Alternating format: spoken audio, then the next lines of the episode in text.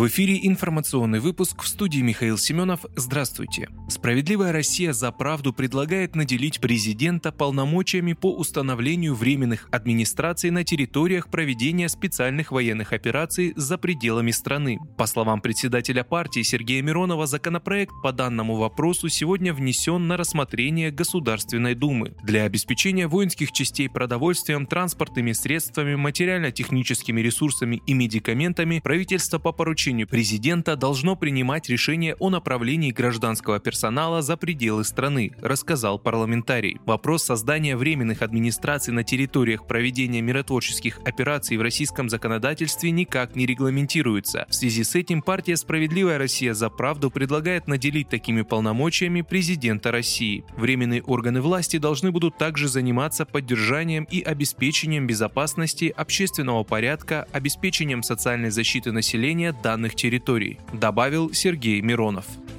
Глава Херсонской области заявил, что регион войдет в состав России. Власти Херсонской области полагают, что в скором времени регион станет новым субъектом Российской Федерации. Соответствующее заявление сделал руководитель военно-гражданской администрации области Владимир Сальдо. Во время встречи с главами районов Сальдо отметил, что перед ними стоит задача создать новые органы исполнительной власти. Он также добавил, что в настоящее время вооруженные силы России контролируют территорию региона, но позже Херсонская область область станет субъектом России. По словам главы администрации, новый бюджет региона утвержден в рублях. Сальдо подчеркнул, что в него были включены пенсии и другие социальные выплаты. Политик призвал руководителей районов работать на благо жителей области. Ранее Сальдо неоднократно подчеркивал, что Херсонская область не собирается возвращаться под власть Киева и является частью России.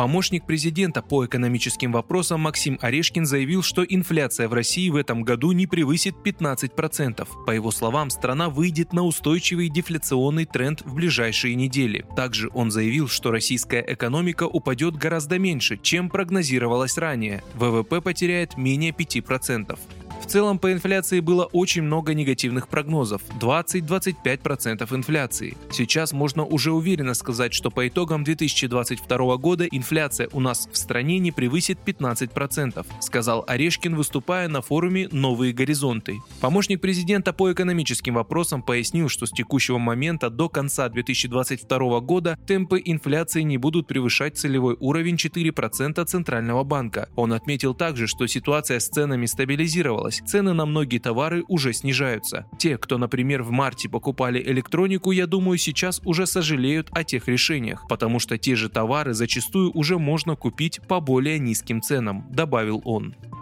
Мэр Москвы Собянин объявил о планах возобновить производство москвичей на бывшем заводе Рено. Активы группы перешли в собственность государства. КАМАЗ локализует на освобождающихся мощностях завода Рено Россия в Москве выпуск китайских автомобилей. Об этом сообщает газета «Ведомости» со ссылкой на два источника, близких к компании. По данным газеты, КАМАЗ ведет переговоры с автоконцерном «Джак». Одновременно московские власти ведут переговоры с другим китайским автопроизводителем. С каким – не сообщается. Производство планируется планируют начать не позднее четвертого квартала 2022 года. Принципиального решения о модели производства пока не принято, добавили источники.